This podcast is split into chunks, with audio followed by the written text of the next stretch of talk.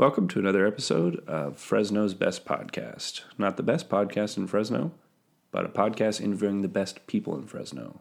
Those people that are doing work to improve our community. On today's episode, we have Deborah Bernal, the Literacy Director for the Fresno County Library. Deborah is so awesome. She's doing so many different things to help our community, both around literacy, but just more broadly uh, to help connect uh, those without services uh, and give them the tools that they need to be successful in our society. She had a lot of awesome stuff to contribute, and she was just hilarious. So I know you're going to love this podcast, and let's go meet Deborah.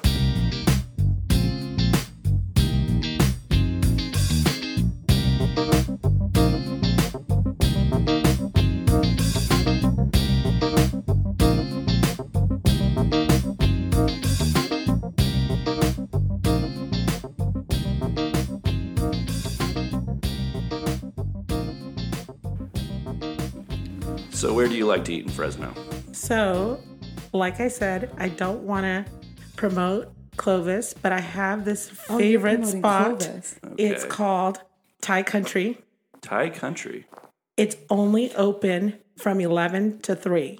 Okay. So, if you're lucky enough to go eat there, What? I've never heard of it. oh my goodness, this place is so good. And it's Thai food. So, if you like Thai food and the flavors that Thai food brings, there's no better place. It's on the 168 on Bullard. What do you order when you're there? Oh, anything. But I really like their spicy beef salad. Is it next to a gas station? It's next to Hungry Harry's. I don't know And that is either. Hungry Harry's. One sixty. what are these places you're yeah, telling us? of? 168 on Bullard. And it used to be Bullard. open later hours, but they found out that they have enough business and enough of a loyal following that they can be open from 11 to 3 and still make bank. and still make bank, still must be take good. care of things. It must be good. It's really good, and the food is always really fresh. And um, the owner, the cook, Yeah. she's using original recipes that she's used. I moved to Fresno in 1997, Okay. and that's still like a Thai place that I'd go visit. Gotcha. That's crazy. So, it's kind of like home for you now. That Thai. Con- The hours kitchen- don't don't really work for my schedule. That's true. So I know when you said that, I'm like, I can't eat there until July.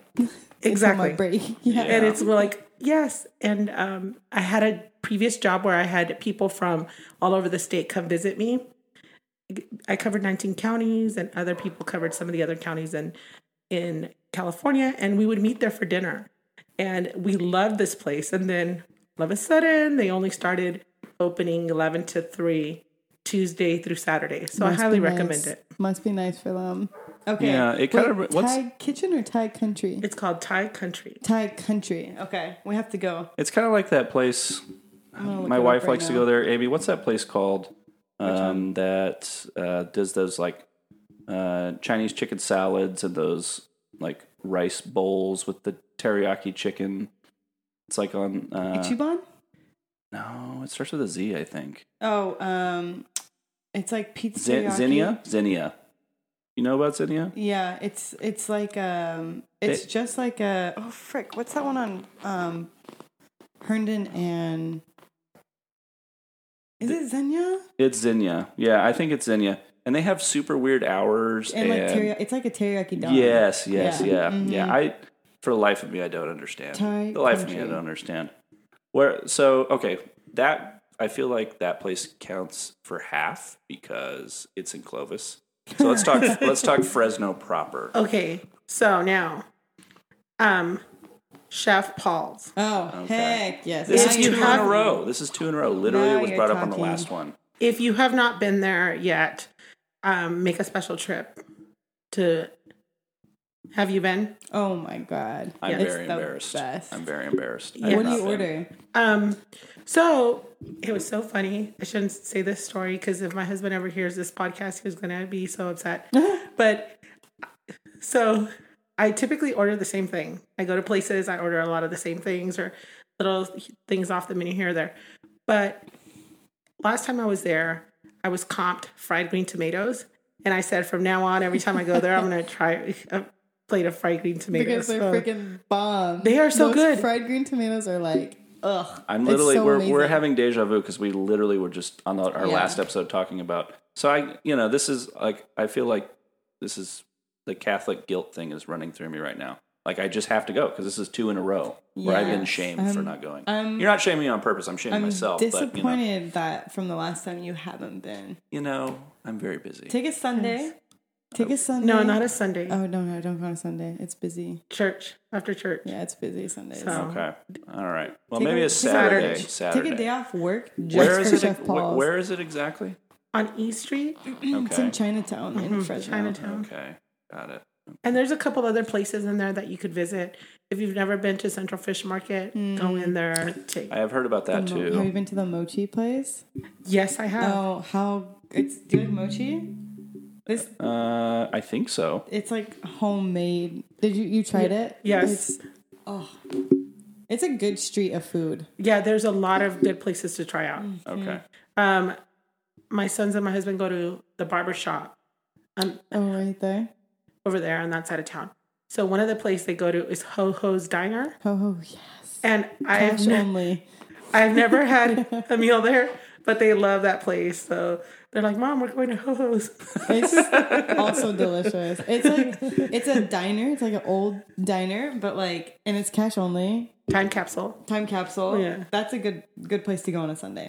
Wow. Yeah. I it's amazing. I'm just I have a list. And my list is getting larger. But I feel like Amy, you've been to a lot of the places that we've been have been described to us.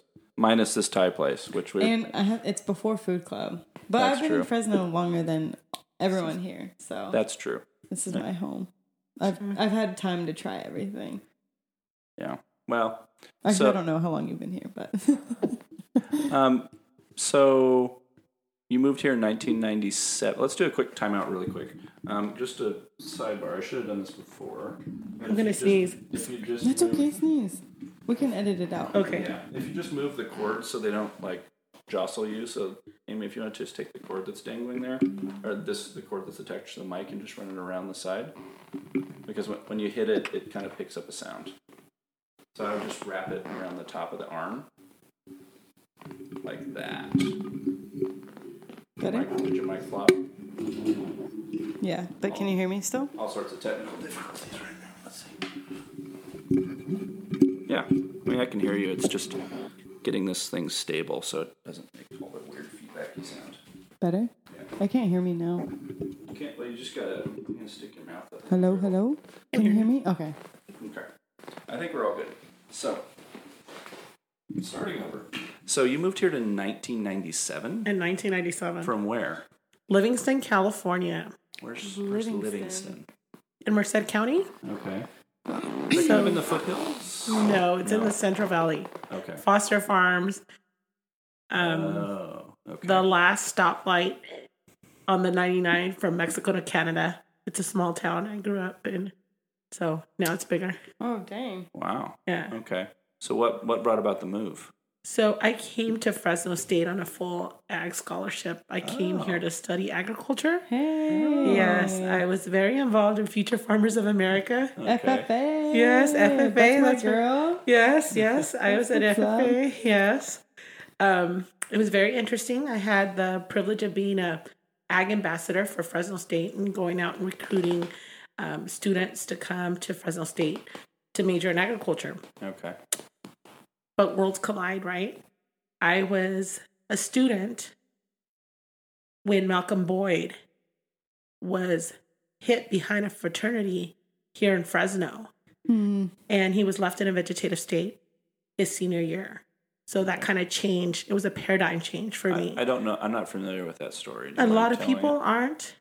Um, Malcolm Boyd was an African American business student, and he was hit so hard by um, fraternity members of a white fraternity. Right, you know, on Shaw Avenue, there was 7 Eleven Mm-hmm. on, on Shaw and Maple. Okay. and a fraternity house that is no longer there, but was right next to the apartments are still there, but the fraternity house isn't there anymore.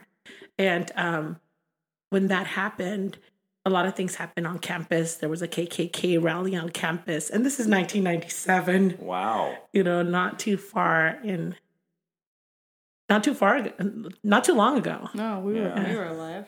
Yeah, Yeah. so Wow. it really changes the way you look at the world, the way you see things, and that made me very active in student activities, and um, it propelled me to like be involved in vintage days at Fresno State, and I was a student coordinator for that, and Okay. be involved in different clubs that were socially active and um, wanted to make a change and be a part of a community.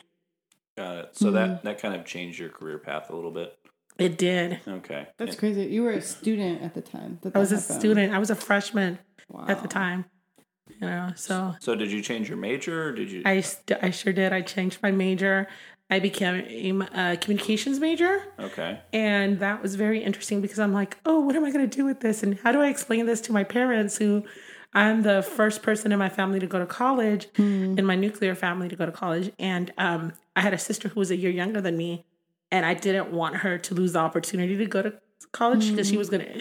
She had the plan to go to Cal Poly, and I was like, I would, I want to make sure that she gets a chance to go. So, um, my sophomore year, I was like still taking some ag classes so I could keep my scholarship, and then I was like, I can't do this anymore. I need to uh-huh. switch. So, um, I ended up getting a degree in communications and mass communications and journalism Okay. with an emphasis in public relations, just so that I would be able to have a job. Hmm. right. Right. And while I was a student at Fresno State, I met Nate Fast and then Keith Bergthold, who both got me into community organizing Okay. and changed the way my life was headed. So hmm.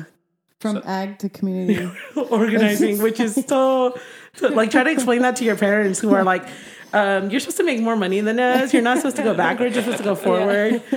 yeah. That awesome. it does. I mean, that does seem like a pressure that a lot of, like especially students, yeah, whose families haven't gone to college, and then you want to do like you want to study creative writing, like you know, it can be almost kind of a betrayal a little bit, right? Well, I tell people I that's why I see education as such a privilege, right? It like I had the privilege. Yes, I worked several jobs to put myself through school, but my parents didn't pressure me to become an MD. They didn't mm. pressure me to become a lawyer. There wasn't this whole like you have to do this or else. Like they were kind of like, "Oh, you're going to do that? Are you sure that's what you're going to do?" And then they Yeah. kind of were like, "Okay with it." And yeah. And and they were like that with my siblings. I have a brother who's a school teacher in Rohnert Park, and I always think to myself, you could be a teacher in the valley and make more money. And he's like, no, like I love these kids. I've Aw. been here for so long. This is my community. So That's Yeah. awesome to have supportive parents that Mhm. like wouldn't be like, you you need to change it back. You need to become this thing. And I, I I've had uh, quite a few friends. Like I had uh, two friends in my undergrad that were uh, they were their family was from Egypt, and there was so much pressure on them to get medical degrees and like have something lucrative that and I, I i just felt so bad you know? Because one of them was really into music and he was like a drummer and really wanted to major in music but it just wasn't going to fly with dad. And so i yeah that pressure can be unfortunate. I, I have a great story to tell, okay. but I'm afraid that if I tell it like enough clues that the the student would get shamed. But I will tell it anyhow. good So Clue one. my my husband teaches at a university in the area, and um, he this is a very competitive university for people who want to be in the sciences. So he had a pre med student okay who fainted on, on him. Who fainted? Fainted. They were he Like fainted, physically fainted on him. okay. wow They were he was doing a human physiology lab. The student fainted on him. My husband had to have this conversation with him about maybe medicine is not the right thing Oh. for you. Like he fainted because blood or something. Blood. Oh. It was his first first exposure to blood, and um, maybe a doctor's not the right job so the student explained to my husband, "Well, I have to because my parents expect me to become a doctor." yeah. And it's one of those conversations that you can't have like they, they have to negotiate it amongst themselves but clearly you don't want them operating on you. On- yes Maybe it could be like, you know, like uh uh I don't know. Not I- even a psychiatrist no. because No. you're still going to have to take the labs at some point. Maybe like a doctorate of history or something. Somebody else with PhD behind the name. Yeah, so you and just never tell mom that it's not an MBA. Yeah, just Mom, I'm a doctor of Put- sports medicine. All right. So we had to take a quick break because I was about to faint um, from my headphones. Not to make light of the situation. So we had to get some water. Um, so let's go back to the community organizing thing. So you graduate from Fresno State and then you meet these two people. Who are they Yes. again? Um, So Keith Bergthold and Nate Fast. So Nate Fast came and presented at a class that I was taking. I needed a couple units because I was involved in student activities, and they were Dr. Jendian's American Humanics classes. And the American Humanics program at Fresno State prepares students who want to work in the nonprofit world okay. to go out and work in nonprofits. Okay. And like I said, I was taking these classes because they were one unit classes. And it, it ended up changing my life. hmm, wow. So what one was unit classes. Yes. Yeah. For life team. That's cool. It's always it's always those one units. is. Not those four units. no, Those the four units are just That mandated. was a joke. Yeah. Um, so, what was your first job in community organizing after? So the first thing I did is I interned with them and I worked in an area of town called El Dorado Park, Mm. Which um, is Bulldog Lane and Sixth Street in that area. Okay. And uh, ran an asthma program and worked with churches and people of faith to put their faith into action. Got it. How, what was that experience like? it was very it was very very good like it i think that that's part of the reason that i understand relationships and the power that working one-on-one with people and Mhm. empowering them versus advocating for people Mm. Right. so that was that that really shaped the way i see the world like yes you can you can do things for people and provide help but sometimes the help isn't helping Mm. Right. and it's about asking the person, what do you need? yeah. What tools can I help you see, find, not actually do for you? Mm. Right. So, like the whole teaching up someone to fish thing. And Yeah. sometimes asking for access to the pond, Yeah. if, or asking somebody, hey, they don't let us get to the pond. How can we get to the pond together? okay. So, like clearing the lane for them to like go. Yes, Yeah. Mm. So, access is everything. Yeah. So important. Such Yes. a big part. It is a big part of it. Mm-hmm. so how long were you there with that organization? Three and a half years. Okay. And what brought that to an end? Um, so by that point, I knew I needed to do something else because um I I thought I was gonna go pursue a master's. And- And um I that's what I thought I was gonna do, but I ended up going to a, a private sector firm and working in the private sector with nonprofits and getting funding nonprofits to do work in low income communities. Hmm. So So it was like the like the um, backside to what you were doing in person. Like you know the work, now you go and try to help fund that type of work. correct. Okay, cool. but funding it and t- by identifying grassroots organizations that are already in the community working with people. not bringing new ones in to say you need this, this, this.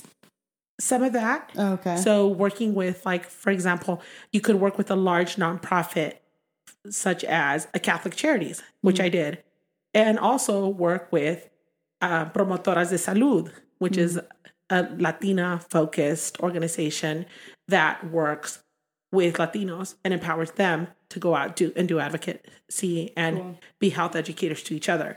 So being able to bring those different types of nonprofits that would capture all different types of people. Hmm. So Wow.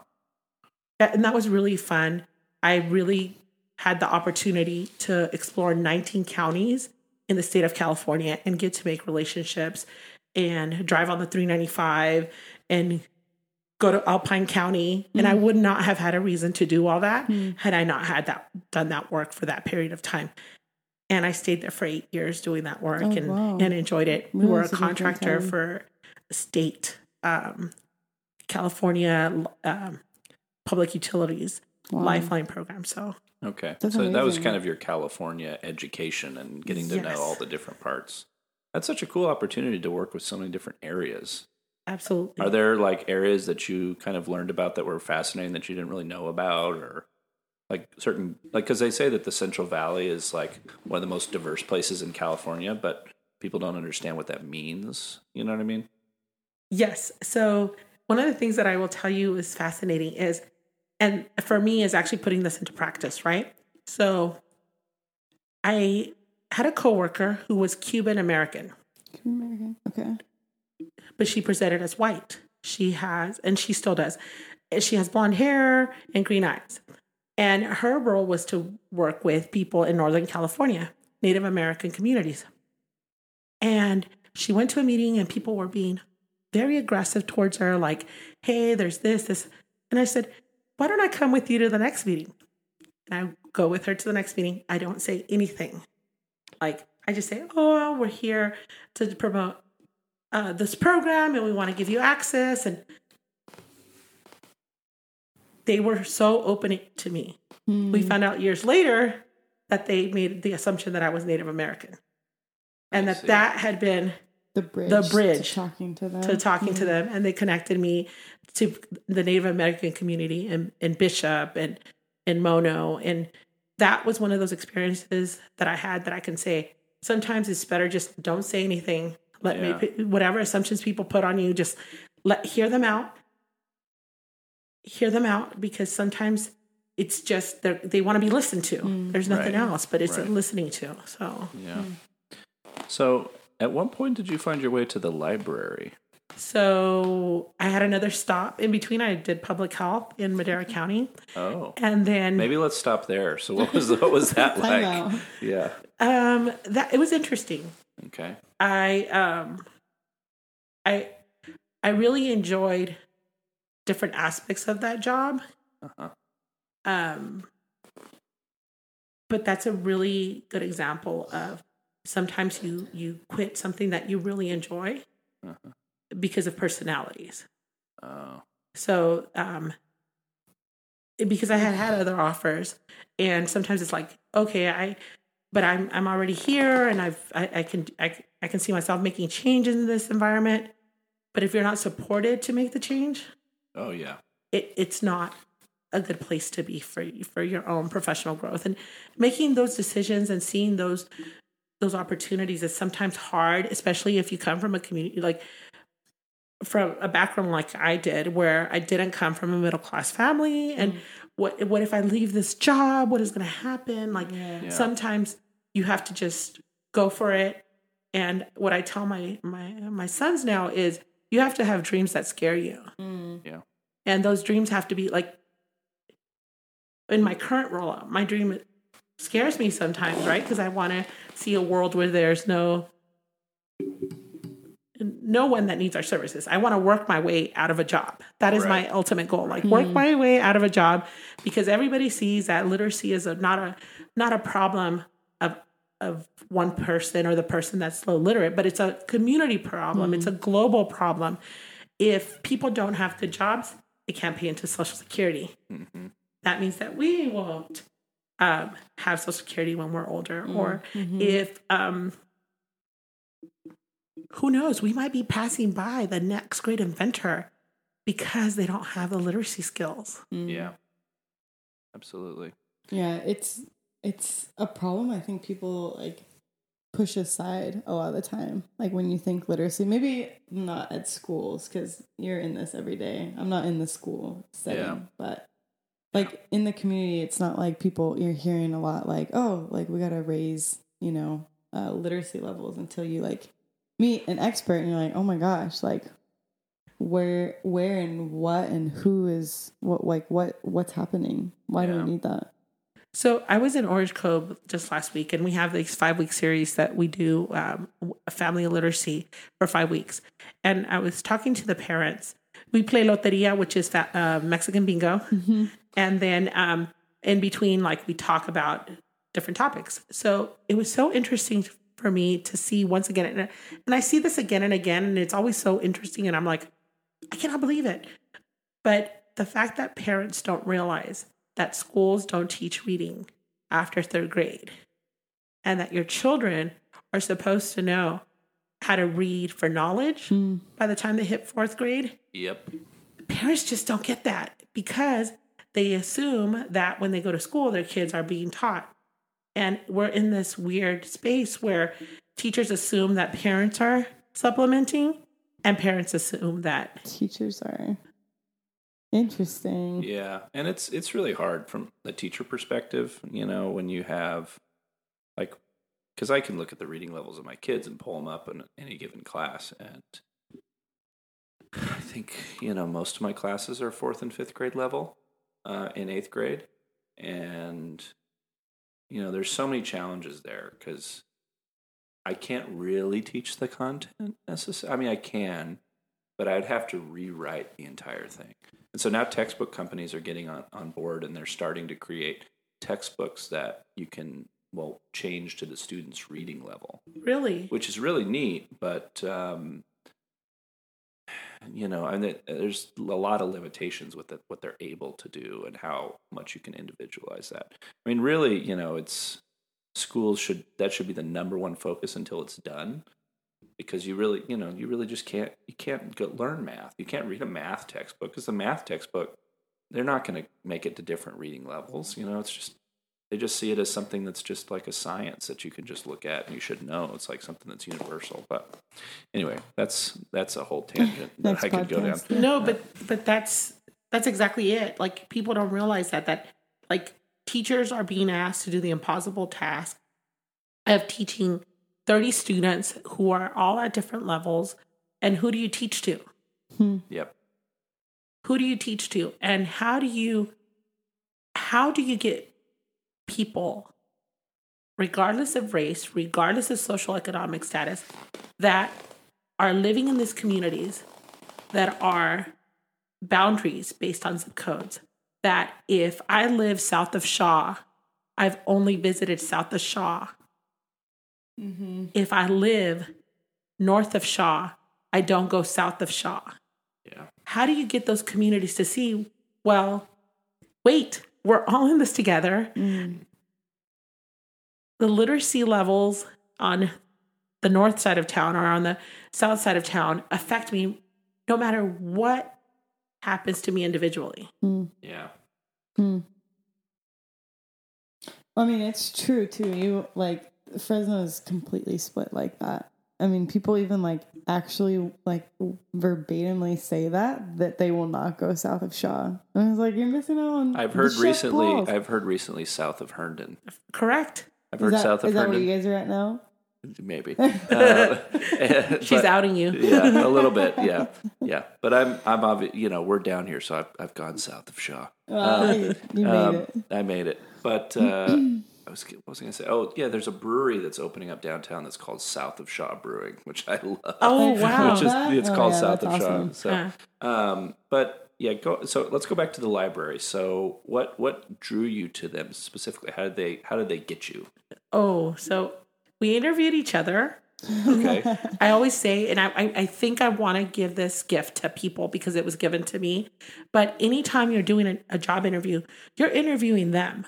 Ask your questions Mhm. because this is, it's not a one way street. It's, do, are we a good fit for each other? Right. And um, I've always loved libraries. It was the only place my parents allowed us to go without them. And um, Yvette Enos, to to her credit, she would allow my parent my she would allow m- myself and my siblings to stay in the library. So there's this picture of me in the Livingston Library, like and they have a they have a, a an album, and I had taken my team. We were we were coming back from Modesto, and I was like, "Oh, I should show you guys the little library that I grew up going to." And we stopped in, and there was an album, and there was a picture of me in 1986 in the library. way. So, oh Gosh. like when I tell you I grew up in the library, Like, I really. I was always there. Yes. So I have a lot of books. I I love books. Like I've intentionally read to my children every night, even though I was I would come from all over Yeah. the state. I would come home and I would read to them, or if not, I would read to them over the phone. Yeah. but they grew up hearing me read to them. Um, so it is definitely a part of who I am. Yeah. Uh, so I've read these, you know, they, they put out these horrible lists like the least literate cities in the United States. And Fresno and Bakersfield are usually on that list. And I did I did research on it, um, like to their to understand their method, like how do they how do they determine who's the least literate? And they describe it as there being a lack of book culture. Um, and they measure that through like libraries, through bookstores, through the number of like literature magazines that are published in that community. And that just doesn't seem fair for a low income community to make that kind of generalization that it's not a literate community because there's not a bunch of independent bookstores that yuppies buy books at. And but I, I do think there's something to say about book culture though. So, okay, I'm gonna. Why, why are you making me confess? As a good I'm- Catholic, I'm gonna confess right now. Yes, okay? well, Recovering, but still. Here it goes. So I recently did a presentation to uh, I, Uh, with somebody else from the library who invited me to come out with her to do this presentation. And I go out and there's 140 people who had just been released released from prison and are now on parole. So now they're members of our community. They're here, right? And I asked this question. How many of you have ever been to the library? Only four people Out of 140. Out of 140 raised their hand. Wow. Think about that. yeah, And these are adults. right. This is a free institution. The library is for all of us. And they've never visited the library, the majority of them. How do you change that hmm. so that because we know that they have children or family members, and maybe they don't have children, but they have family members. And if they don't have a culture of going to the library, the people's university, how do you change that? yeah mm. building that culture and that's yeah i mean i it's hard too because like there's there's these phones there's these you know there's like oh, Illegal tv is so good tv is so good She gives advice on everything. we were talking about this delilah person Her heart is struggling right now.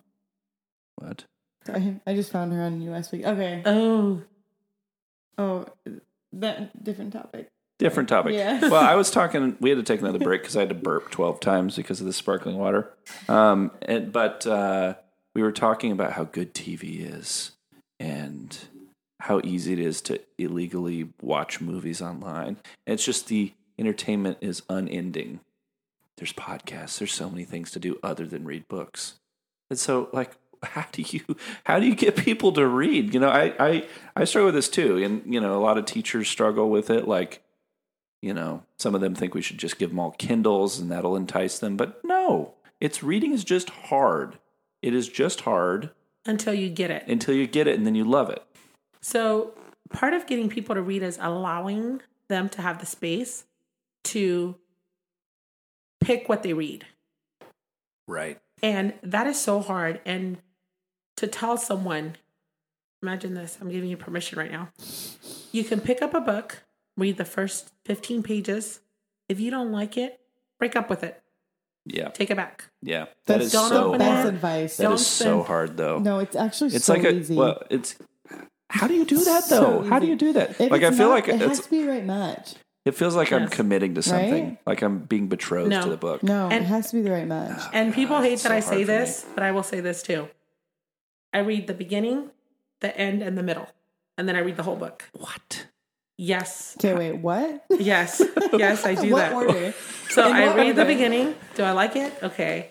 Then I read the end because I, you know, life is life is surprising enough. I don't need any more surprises. I need to know if the ending is going to be Oh. worth it. Then I go to the middle, and then I read the whole book. Are So- you are you like that person that was on their deathbed and needed to see what happened in Game of Thrones and like I mean- emailed HBO was like show me Probably. But I'm saying, but here's what gets me with that. So you read the ending and then you still read the book? Yes. Because if I read the ending, then I'm like, okay, no, no, I no. don't But need to you- waste my time. I want to know how they got there. How did it? How did it get to that point? That's cool. Okay, I'm gonna It's try cool. this sometime. Yes. I'm gonna be honest, it sounds a little crazy, but it, it sounds interesting. I need to I'm try down. it. To, I'm down to try it. It sounds like next something you have to try Uh. to, to to get. And and imagine if if young people and people who reading is not their strong suit, you give them permission to do that. What it does for them. Hmm. Right. Um, so recently I ordered these Pride and Prejudice, and this is the second time I've told the story today. These Pride and Prejudice books that are Pride and Prejudice for toddlers. Oh, what? And the reason I ordered these is because imagine Lisa being able to go to someone and say, I've read Pride and Prejudice. right. Yeah. Yes. Yeah. Yeah. No. That's Like, I And want you to like, be able to and say, like seven years old. Like, oh yeah, Yeah, I read yeah. Pride and Prejudice. Yeah. so and, and people are like, whoa, you read Pride and They did. they They did. get the whole story yeah. without having all the, The They frou frou language. English. They read yeah, the whole yeah, story. yeah, They read Yes. they read the beginning and then they read the end and then they read the middle. Yes. So it's building that confidence. And and some people might call it cheating, but Uh-huh. hey, people got into USC. That's true. So Yes. every advantage, certain, it's about being I wouldn't say equitable. That's cheating. Yes. Yeah. Well, and you know, it's there's equitable. Yeah. it's it's honestly it's a whatever will get you there, right? Like Yes. like sometimes I have this habit where when I don't read for a long time, I'll intentionally get a tiny book. So I'll finish it and I'll go, okay, I can get back into this like reading thing because I just finished this book. And it was maybe 50 pages or something, but it made me feel like it gave, you know, so whatever works. I don't, I don't know. Mhm. Amy, when you're having a, like, you know, r- not reader's block because there's no reader's block. When you're not feeling like you want to read and you just want to Yeah. watch TV, what do you do? if my thing, if I don't, if I feel like I don't want to read, I usually s- like switch over to something nonfiction because I'm like, mm-hmm. okay, I can fi- let me read something about like Homo sapiens or like you know um, global warming or something.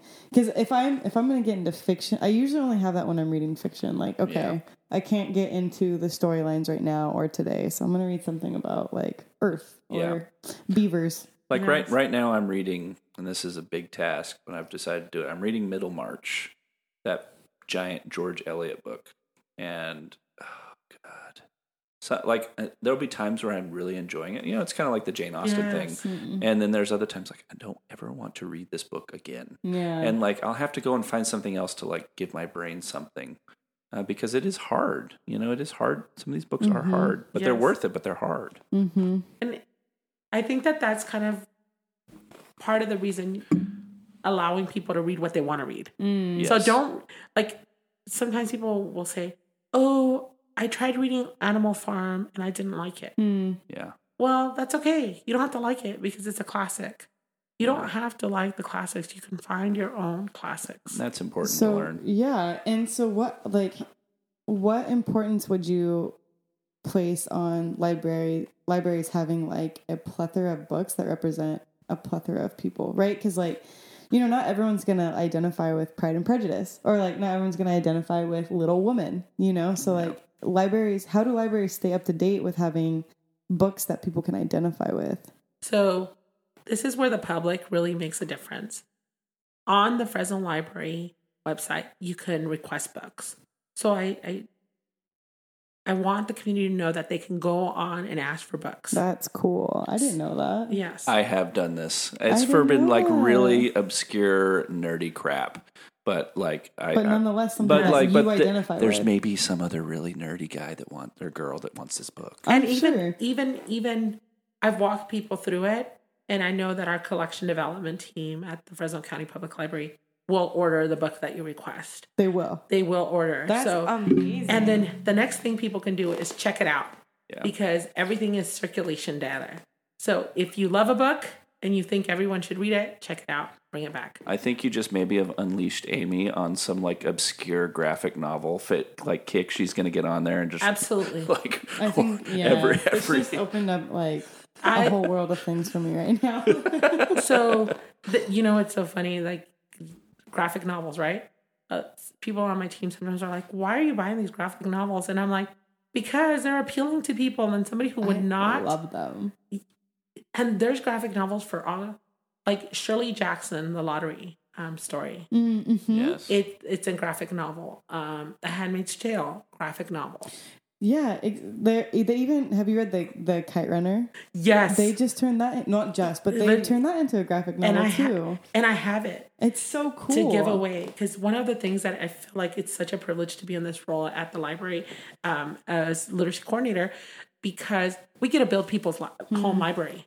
Pe- uh, families aren't going to go out of their way if they have to buy food, pay the electric bill, hmm. or books. Right. True. Yes. So we have to get books into their hands. That's kind of, our mandate hmm. to Yeah. make sure that there's books. And one of the things I tell the parents is you guys could exchange books, share books with each other.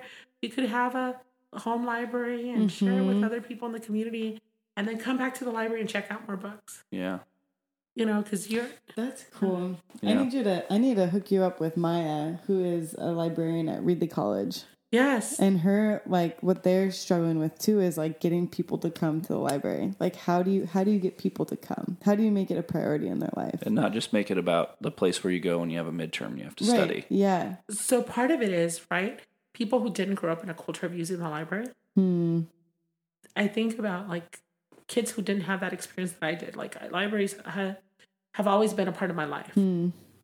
Not that's not the case for other Mexican American kids, or other kids of other cultures. That's not that's not how they grow up. That's true. They don't grow up going to story time.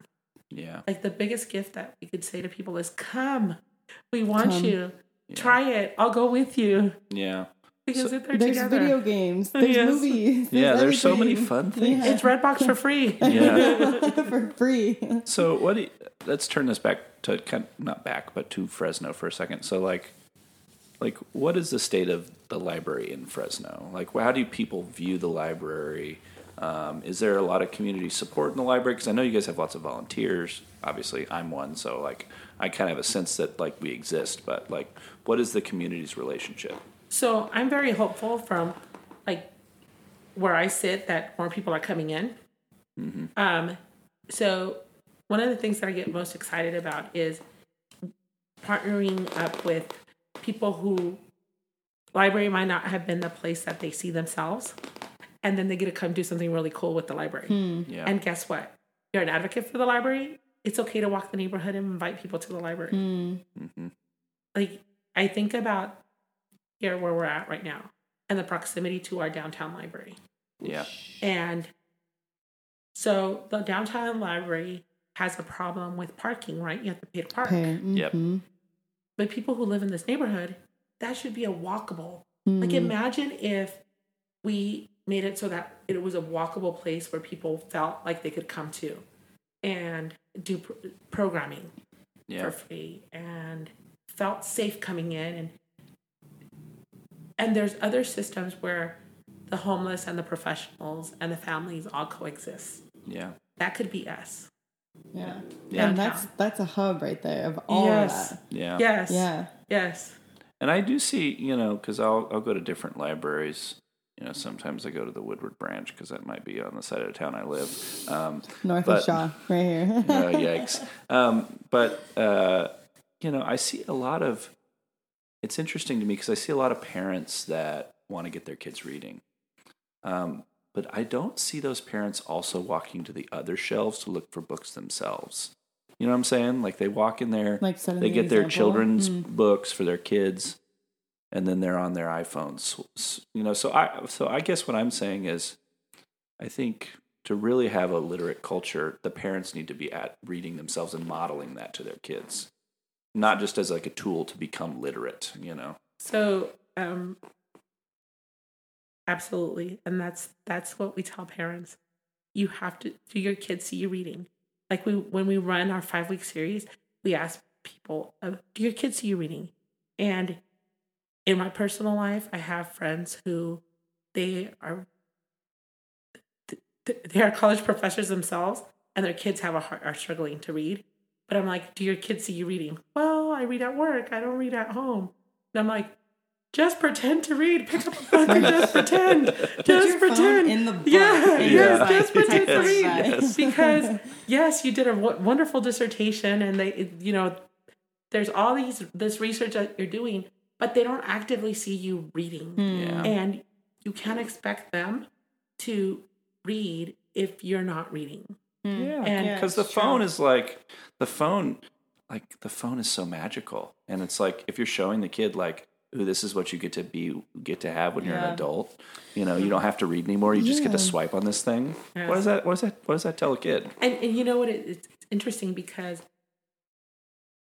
what we I have a star chart and I can show it to you guys, and it's a star sh- chart, and I it, and it works for anybody, right? This star chart is not special, but it's a dry erase star chart, and as a family, you can set up like twenty minutes. We're gonna do twenty minutes of reading time Hmm. because kids are being assigned this anyhow. Yeah. Right. So why not do it alongside your kids Absolutely. so that they see that um, that you do it, and think about what it was like for families back in the days when the Fresno Bee arrived to your Mm. home and people actually subscribed and father or grandfather or mother, Everybody's reading. yes, Mhm. and you got the funnies, and that even happened in my household. We always got the Sunday paper. My parents always made sure, and exactly, we all read the comics Yeah. and then we my brother got into the sports page and i you know my sister got into stocks and bonds and i mean she works for amazon so That's like you amazing. know you just hilarious. think about this stuff That's so and- crazy. yeah Well, and like I like as we're talking about this, I'm like, where did my habit of reading come from? And it's truly like like my mom read a ton, and like anytime you know she was reading, we were also expected to read.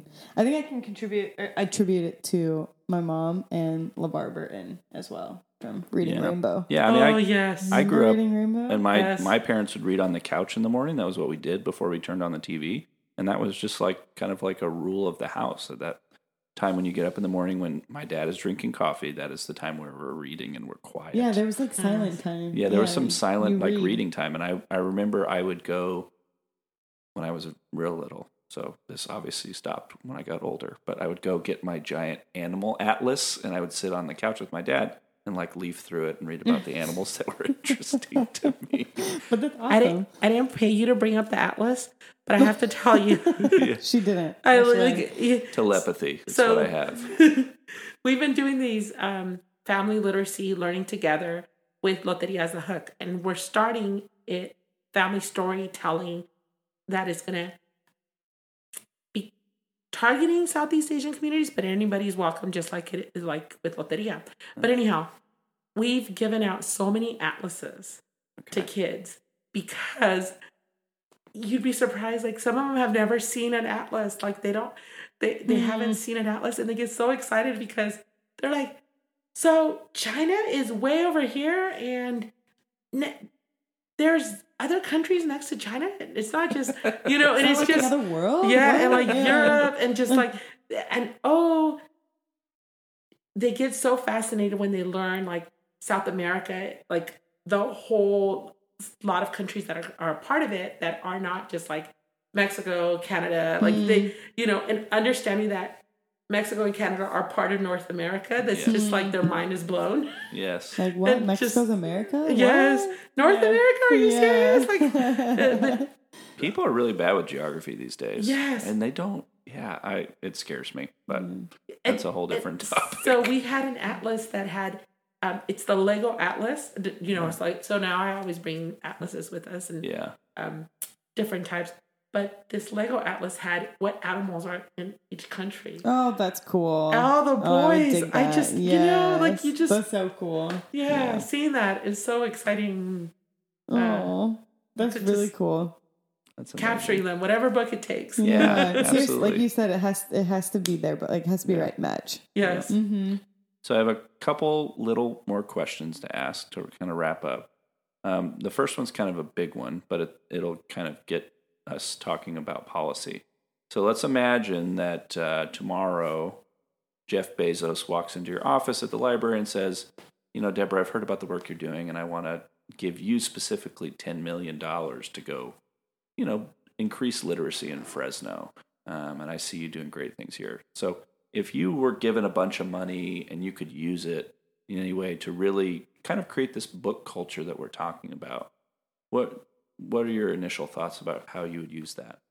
So it's so appropriate that you ask this question because that's kind of how I operate. Like, if they brought the money, what would I do right now? Yeah. So, um, there's a couple of things.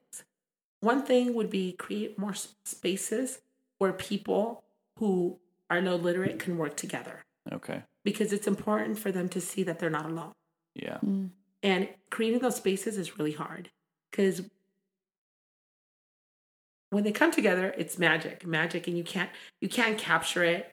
You can't write a grant and say, and and as an antidote, this is what happened in that room. Like people have to see it in order to believe it. It's it's such a weird thing, but what happens when five or six people are learning something together? Um, we've captured that at the mosque. Like people start reading a book, they start saying, "Oh, I can do this." Oh, now I've signed up for high school to get my GED and stuff like that. So getting those things to happen, and what we need is space Yeah. and volunteers. Or what if you could do paid instructor? Yeah. that we're gearing towards something. So a young person who wants to dedicate their life to promoting literacy could have a living wage Yeah. to do this Yeah. Be- because you do it as a volunteer, but most people they they want they want to do it for a job. They can't. They Yeah. have to do it. At, they have to have something else to fall back on. Right. So- And I come in to my volunteering time with a few brain cells left after a long week of middle school. So, you know, I mean, it's it I can only imagine if it was where I could devote all of my attention, what I could do. And so Mm. I I definitely see the need. Yeah. So it, that would be really like something like pulling talent and getting people who who were uh, former learners to be the instructors Yeah. because there's there's learners like we've had five career online high school graduates so far and imagine if you could pay one of them to teach someone else Absolutely. and what that would be like because now they they have some economic encouragement to do this work Mm. Absolutely. And instead i'm like no you have to go back to school and get this and do that and you know Yeah. Yeah. and sometimes And then- people can't they can't Yeah. they have that's that- families to that's a take care lot of. that's a lot to ask of Yeah. people. Well, it's like you you pause life essentially. Yeah. To go to school and do all that. So. Right. All right. I have my final question for you. What are two books that you've read recently that you would recommend to people to read? the four She had it ready. The That was four. quick. the four it's an old book Okay. What is the four about? it's about the big four the big four. amazon facebook amazon facebook apple and google Oh. Interesting. but only read it if you dare Oh. Is it oh. so it's scary a little bit. Are you bit? throwing your iPhone away? i don't have an iphone Oh. so I, I had the first iphone and then i never i had the second iphone and it did remember when they had that little black thing that you had to put on your phone Yes. i was like done You're i was like yeah, done i was like too much. it's too expensive to have to put something around it yes, So- right? that's like carrying true. around like Yes. thousands, yeah. Yes. and so the four, okay. the four and there's this book and i'm trying i read it in spanish but i know there's an english version in um no i think that people from the central valley should read the spirit catches you The spirit catches you. What's- yeah. Is it fiction and or it's no it's it's a book about Hmong childbirth in Merced County. So being of someone from Merced County. And it talks about the institution and how Whoa. yeah, so it's an older book, but I would recommend people read that. That 'cause sounds it gives them- fascinating. Spirit catches you. yes. Spirit Okay. catches you. Huh. I'm then down you to fall, read I think it's called. Yeah, Interesting. so That's the four. awesome. So the four and then the spirit catches, Catches you. you. Oh, yeah, Awesome. because because I, was going to say another book, but I was like, that's a book Yeah. that is like in in the valley. Okay, let's say that people other book. Let's just make it an even three. Okay. Even I'm like, wait a minute, it just flipped my mind. Oh, you said you read it in Spanish, but there's probably Yeah. an English version. yes, uh, La Caja de Cartón, but um, oh gosh, Okay. You Yeah. can dig through your bag. I should dig By all my, means. for my phone so I can. Amy, have you read any good books recently? Um, all the books I'm reading right now have to do with law enforcement. So search and seizure. I've been reading a lot of case law, Mapp Mapp versus Ohio. It's really interesting. That sounds stuff. like great bedtime reading. Sounds like it puts you right to sleep. I'm reading a lot of case law, but yeah, Are you a lawyer? Uh, law enforcement. Okay. Yeah. So in the same vein. Yeah. Yes. Yeah. It's all the same. Okay, so it's the circuit stories from the life of a migrant child. Ooh. Okay. And okay, so my brother who teaches fifth grade actually told me to read this. It's by Francisco Jimenez. Okay. And this book is has a lot of chapters that are here in the valley. Fowler's in the book. Is it? Yes. Oh. and he um he's a professor now. It, it tells his life as an immigrant, Wow. a child in That's so the cool. 40s, which is like crazy. So wow. yeah, so That is on the list for the sure. circuit. The circuit. Okay. Yeah. Yes. Circuit. Yeah. So I you'll be like, oh, one I know that town. Oh, I know that. Oh, I know that Yeah. place. Yeah. Oh, Like you like you can familiarize Yes. familiarize yourself with that stuff. Yeah, and I like those kind of stories where you can still see like, yeah, Yeah. It's like when you have, have you read William Saroyan? yes. When I read his books, I'm like, oh, he's talking about like right here and here and here. And I just had somebody come that so this person that I knew from when I was at Fresno State come into the library and he was actually going to read a Saroyan book to his kids um, class Uh-huh. at the at Saroyan Elementary Oh, That's in Yeah. Central? in Central That's Unified. so Isn't that cool? That is and he was looking for an appropriate book to read about Saroyan. Oh, That's I awesome. know. Just like, yeah. hard to find with Saroyan. Yeah. And I'm like, well, you could find a biography, like True. yeah, there's Mhm. different things. So Yeah. That's awesome. yeah, Well, thanks for coming and hanging Oh, out. Yeah, it was so awesome hearing Yeah. about everything. Yeah. So go libraries. Go Yes. libraries. Yeah. Go If read a book. and if anybody wants to volunteer, we're there. Yes, I highly encourage people to Yeah. volunteer. It's one of the best things I do all week. Everybody better take advantage of requesting a book. for the Yes. library Absolutely. I'm gonna go that's requ- freaking amazing. Amy's going to go request I am. 100 graphic novels Yep. tonight. I'm, I'm going to go to on it. sleep, but you know, You gotta I'm work on it. tomorrow. yeah, I got to Yeah. work.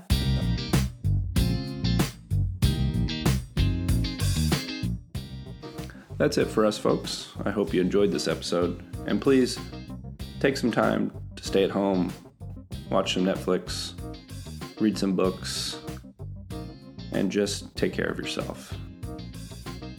Until next time.